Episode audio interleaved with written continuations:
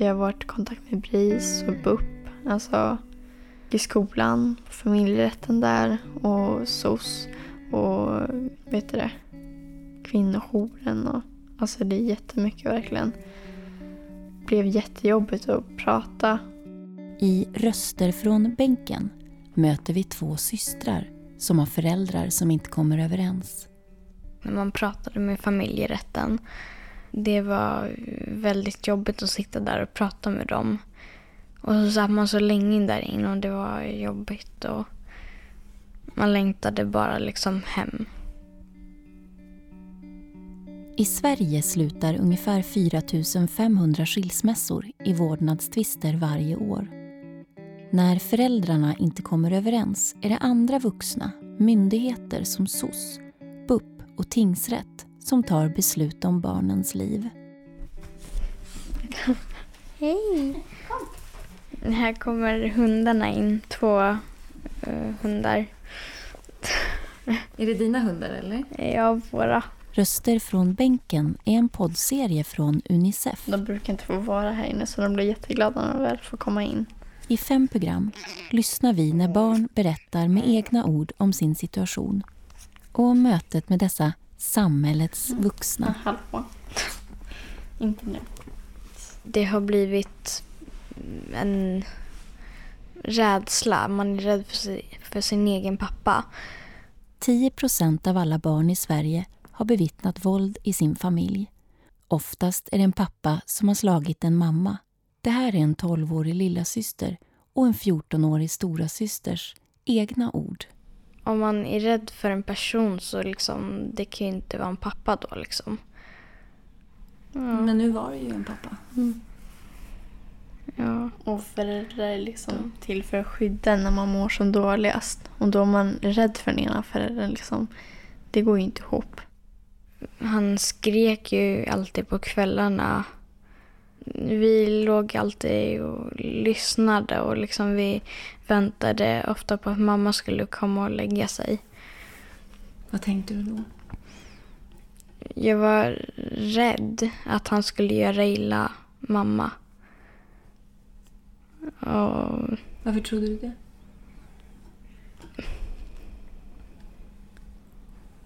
Jag har inte sett det, men jag har sett blåmärken.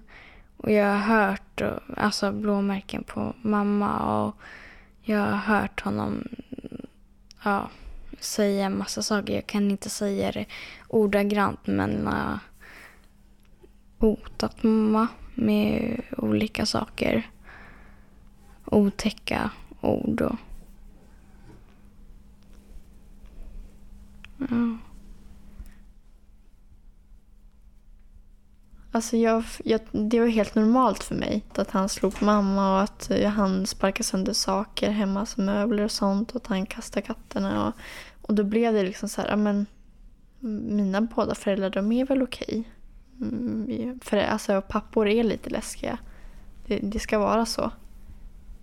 En decembermorgon för snart fyra år sedan bestämmer sig flickornas mamma för att ta med döttrarna och lämna det lilla huset i skogsbrynet.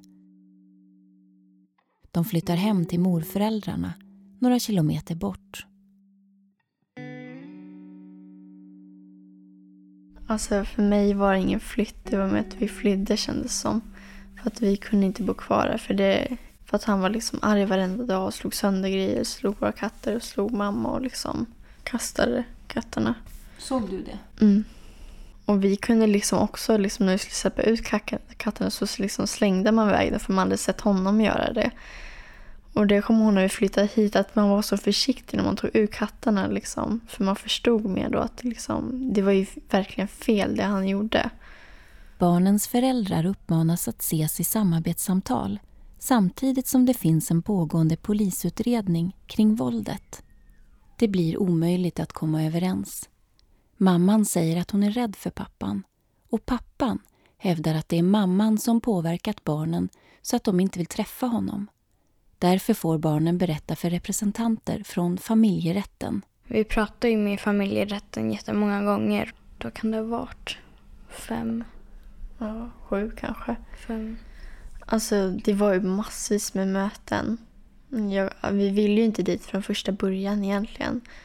Och jag kommer ihåg att mamma sa liksom ja, men det, här, alltså det här är verkligen folk som kommer lyssna på er. Liksom, de kommer ta hänsyn. Och, och sen var det liksom tvärtom. De lyssnade inte på oss alls och liksom förminskade våra rädslor. Liksom. Hur märkte du det? Alltså, hon sa liksom att våra rädslor inte var befogade. Hon skrev det sen eller Ja. sa hon det till Nej, dig? hon skrev det. För jag har fått läsa papperna sen lite grann. Alltså, våra ord betydde egentligen inte någonting. Hon kunde skrivit pappret utan att vi hade varit där. För det var ändå hennes ord. Alltså hon som har så pass makt ändå att styra, att liksom bestämma liksom. Hon, ah, bara hade hon lyssnat lite, lite till så hade det blivit en så stor skillnad. Vad var det du försökte säga då? Att vi inte ville träffa honom, att vi ville att mamma skulle ha ensam vårdnad och liksom allt sånt där. Men hon tyckte bara att föräldrar alltså, skulle ha gemensam vårdnad och inte det liksom, att de inte kunde samarbeta, liksom, att de var dåliga föräldrar. För att de inte kunde samarbeta, men det var inte det det handlade om. Det, var att, det handlade om att vår så kallade pappa skrämde oss och mm, ja, sånt. Tingsrätten bedömer efter en rad samtal med flickorna att det är bäst för systrarna att ha kontakt med sin pappa på telefon. Det bara bestämde de ju att vi skulle ha telefonumgänge med honom. Och de första gångerna så ringde inte ens han. Då hade han glömt bort eller då jobbade han eller någonting. Och sen så... Hur var det då? Det var skönt att han inte ringde för jag ville ändå inte svara. Men sen så blev det ändå så här, men bryr han sig inte mer om oss? Han, han, han ville ju ha telefonkontakt eller vad man säger, ja, med oss. Men och så ringer han inte. Men ni satt där och väntade på att man skulle ringa? Mm. Ja. Så Alltså mamma sa att vi var ändå tvungna att sitta där liksom. Telefonumgänget fungerar inte och tingsrätten bestämmer att flickorna ska träffa sin pappa. Vi ville ju inte träffa honom för att han var läskig och ja, Förstod ni varför de hade bestämt så då?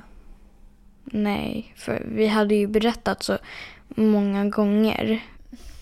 Nej, alltså mer var det väl för att han skulle få träffa oss. Och det där blev mycket också att vi ville ju inte det där.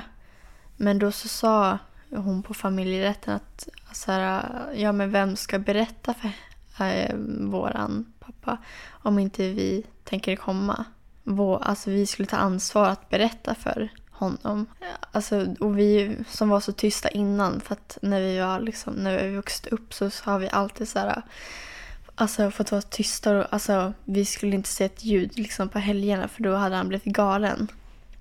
Så vi var tysta i vanliga fall. När vi kom till familjerätten och hon drack ner oss och där, då vågade inte vi säga emot. Mm, då blev det liksom så här, men jag måste typ, eller liksom, det är bäst om jag är. För det sa ju hon på familjen att det är bäst typ för barnen att ha sina båda föräldrar. Och då tänkte jag liksom, om det kanske är bäst. Men jag ville ju ändå inte för det var ju läskigt. Alltså, det var ju någonting som var fel. Snart sitter flickorna i baksätet och mamma kör.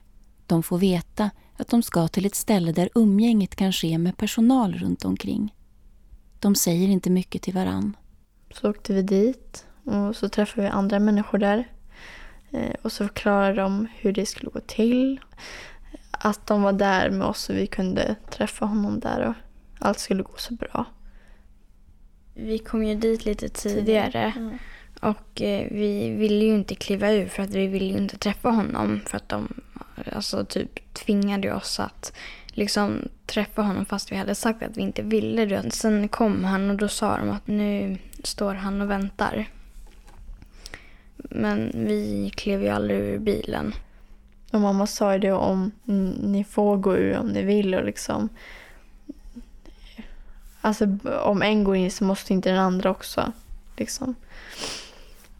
Vi pratade inte så mycket med varandra för att vi var ju liksom bara så... Eh, alltså, Vi började gråta där i slutet och sa verkligen att vi inte ville. Och jag förstår inte hur hon tänker. Vem? Eh, Familjerättstanten. Nej, alltså det är inte vårt bästa att behöva gå dit och prata sju gånger och säga samma sak sju gånger. Säga att vi vill bo hos mamma och få vara i fred. Efter något som känns som en evighet får de äntligen åka därifrån. Men proceduren ska upprepas igen och om igen sluta med att flickorna vägrar.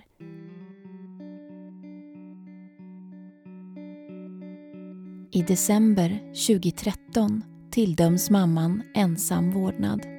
Då har det gått två år sedan flytten. Mamma liksom får bestämma allt över oss och ta hand om oss och så. Mamma blir som ensam förälder. Och eh, hur fick ni veta det? Eh, mamma Mm, det- berättade det Ja, det var när hon kom hem där sen. Kommer du ihåg vad du tänkte då? Jag var jätteglad. Tyckte du att du hade blivit lyssnad på? Alltså, ja... Eftersom att de tog det beslutet så... Ja.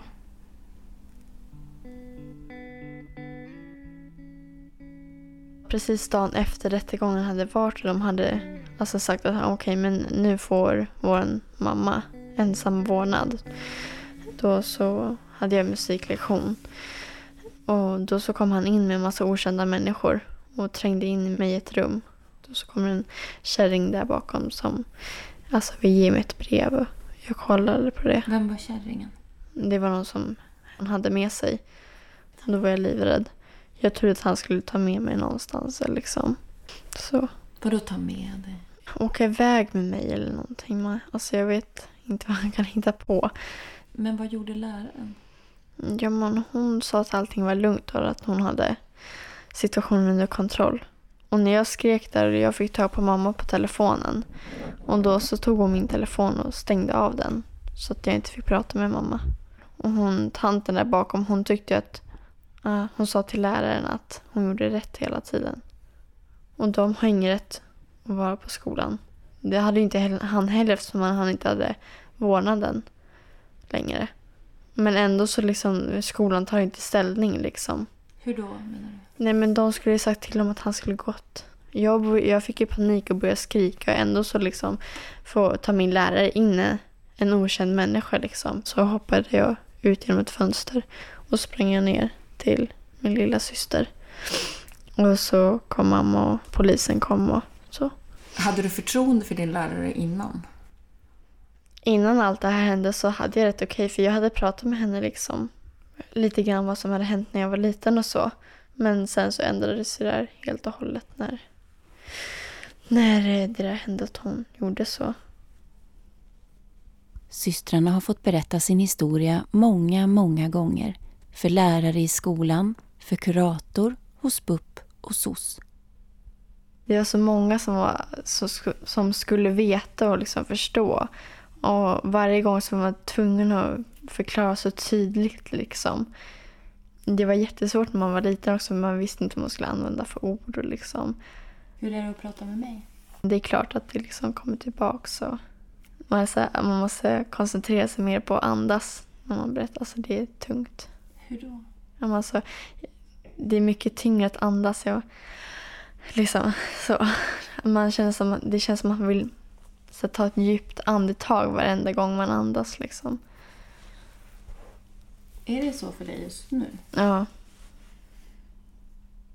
Förut så blev jag, jag kunde bli så darrig i händerna, liksom, kroppen och så. Det har blivit mycket bättre med idag men det sitter fortfarande i liksom.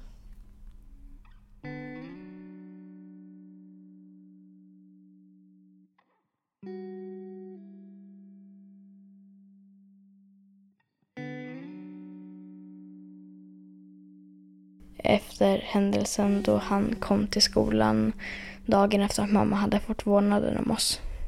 Var vi borta. Vi var så rädda så vi ville inte gå till skolan på ungefär tre månader. Vad gjorde ni på dagarna då? då? Ja, vad gjorde vi? Dagarna blev väldigt, väldigt långa och tråkiga. Jag ville gå till skolan och träffa kompisarna och att allt bara skulle vara som vanligt. Men sen så var jag alldeles för rädd för det. Efter ett tag så fick vi hemundervisning. Så jag inte skulle hamna efter för mycket liksom. Men är du besviken på skolan? Jätte. Vet, Alltså, de har inte tagit någon ställning till någonting känns som. De var bara shh, eller så här tyst. Alltså, Men hade skolan kunnat göra någonting för att ni skulle kunna känna er trygga där? Eh, till slut så, de gjorde ju någon sån här, vad hette det, så här, trygghetsplan. Och då så vi gick på ett möte i skolan där med lärarna och pratade om hur vi kunde, skulle kunna känna oss trygga där. Tre månader efter händelsen i skolan är flickorna tillbaka. Men de som givit lilla syster mest trygghet är egentligen vännerna. Det var ju mycket mina klasskompisar som var med mig hela tiden och som förstod, som visste liksom ungefär hela saken. Alltså, de liksom när vi var på rast så kollade de alltid runt så här om han var där eller ja, om de såg någonting, hans bil eller ja, de liksom tog det mer på allvar än de vuxna. Varför tror du det var så? lärarna frågar inte så mycket om hur jag mådde eller ja. De pratar inte med mig så där jättemycket. Ja, de vill väl bara inte bli inblandade. När trygghetsplaner äntligen är på plats och vardagen återvänder så smått börjar den äldre av systrarna att må dåligt efter all press och rädsla. Vi kollade på en film i skolan om det var några barn som typ spelade fotboll. Om de inte gjorde något mål så fick de typ sudda sig tills det började blöda. Sudda sig. Ja, alltså man tar suddgubb och suddar på en kroppsdel tills det liksom gick, gick hål. Och sen så kom jag på att man kunde använda rakblad och skära sig. Det gick snabbare och gjorde ondare. Man, man, man, man bara vill att det ska rinna ur. Alltså man vill inte... Det är jättesvårt att beskriva den känslan. Men om man skär sig då, då gör det ju ont. Då känns det mycket bättre. Och sen så kom det, kommer det ärr och liksom... Man får stämpel på pannan. I början så skärde jag mig bara hemma och så. Så då tyckte inte skolan att det var deras problem. Och sen så började jag må jättedåligt i skolan också. Och då började jag skära mig i skolan. Och då så stängde de av mig från skolan. Eh, Vad betyder det? Alltså jag fick inte gå till skolan. Alltså det blev som ett straff. De var så fega. Men du har ju rätt att gå i skolan. Ja, jag vet. Det blir igen så här, alltså sviken av vuxna. Ty- Vi typ alltså, tävlar emot varandra eller någonting. Alltså, Hur då tävlar med? nej men alltså det känns som att de är emot mig.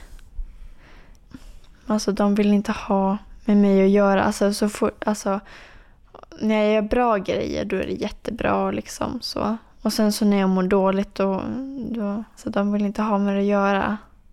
De lägger det på mig och mamma liksom. De tycker det är upp till oss att lösa det. Och sen så började mamma ifrågasätta det där. Då kunde inte de stå för det. Så då fick jag komma tillbaks till skolan. Nu går stora syster i skolan när hon orkar och vill. Hon har stödundervisning i hemmet två dagar i veckan. Långsamt har barnen kunnat bygga upp sina liv. De har hela tiden delat sovrum med sin mamma i mormor och morfars gårdshus.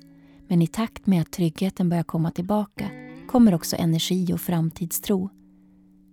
Familjen inreder två rum till systrarna som börjar sova i egna sängar. Men så händer något igen. Pappa har överklagat domen som ger mamma enskild vårdnad.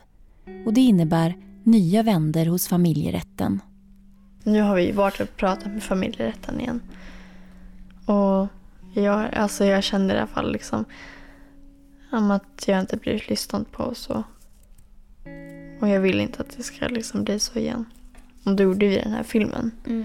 Eftersom att vi inte kan vara med i domstolen så gjorde vi den här filmen istället. Så där är det våra ord som är och det liksom går inte att ändra på. Det är svårt att veta vart man ska ha ljudet någonstans. Antingen för högt eller för lågt. Den här filmen gör vi för att vuxna har svårt att lyssna på oss. Och ni vuxna ska fatta vad vi går och gått igenom.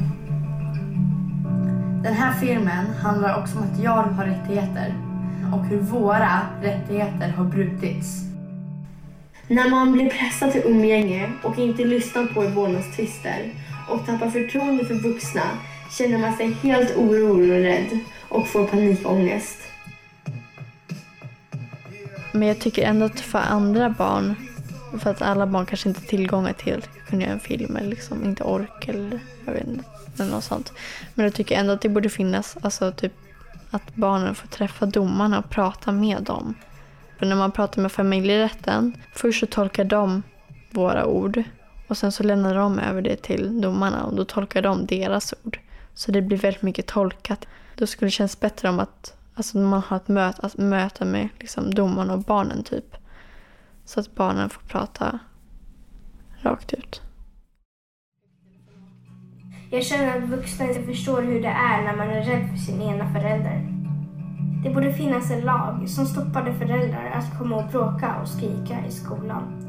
Du har hört första avsnittet i Unicefs poddserie Röster från bänken Vi har försökt säga förut, försökt berätta om två systrar som hamnat mitt emellan sina föräldrar. inte förstår det får vi säga det med riktiga ord, rakt ut.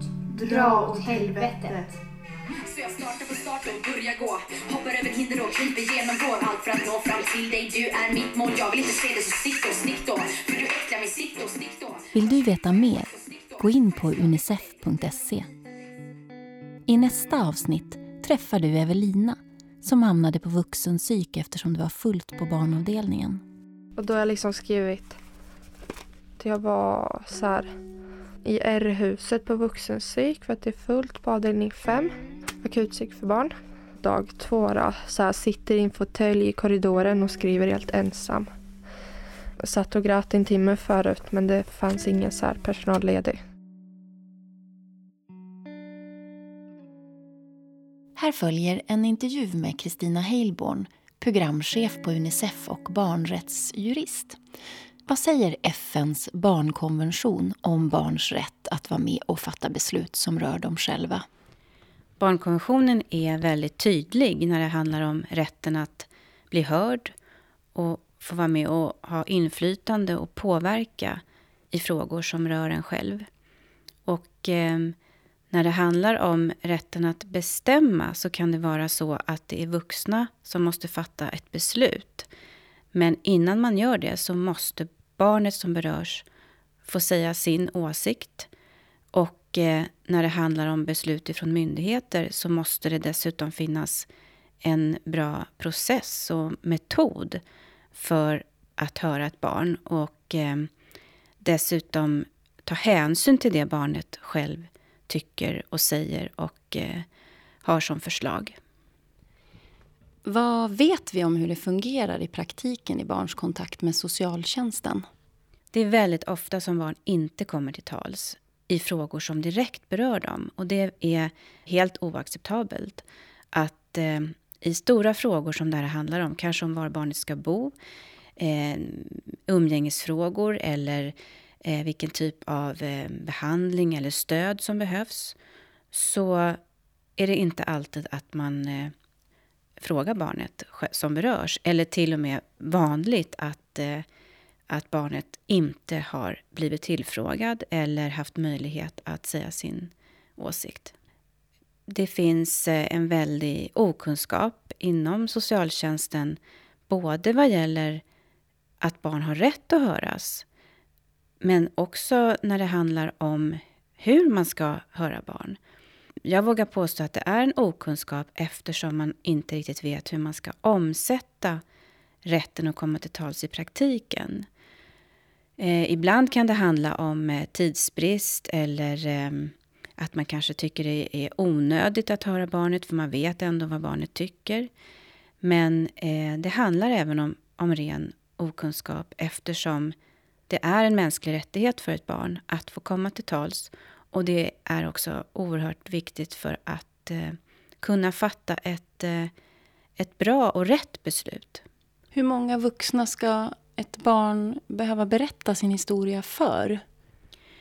Det är ju en väldigt ansträngd situation inom socialtjänsten. Det är givetvis eh, väldigt olyckligt när det är många olika personer som barnet måste prata med eh, och också i samma funktion eftersom eh, de här personerna, eh, socialsekreterarna till exempel, då byts ut. Eh, de orkar inte eller de blir ut, eh, sjukskrivna eller byter till andra jobb för att det är en väldig belastning. Det drabbar ju barnen. Eh, det behöver vara framförallt en huvudansvarig som barnet känner att eh, är till för, för honom eller henne. Eh, och inte behöva prata och upprepa samma sak till väldigt många. För det vittnar ju barnen också om, att man blir påmind om allt som är jobbigt och svårt. Och ibland får barnen inte heller veta att eh, det är en ny person som kommer vara ansvarig eller ha kontakt med barnet. Och det upplevs också som ett svek. Och eh, det måste bli ett skifte i, inom socialtjänstens arbete. Det är ett systemfel som det är idag eftersom det är alldeles för lite fokus på barnet som är berört. Det är andra hänsyn som styr och det kan handla om eh, att föräldrarätten, alltså föräldrarnas situation, är fortfarande väldigt stark och dominerande. Eh, arbetssituationen eh, för de enskilda socialsekreterarna kan vara eh, svår och eh, eh man tar andra hänsyn än att först och främst se till vad som är det här barnets bästa och vilka rättigheter det här barnet har. Tack Kristina Heilborn, programchef på Unicef och barnrättsjurist. I nästa avsnitt är du tillbaka och då handlar det om barn med psykisk ohälsa och deras rättigheter. Jag som producerat det här programmet heter Emma Janke och det här var en ljudbangproduktion för Unicef.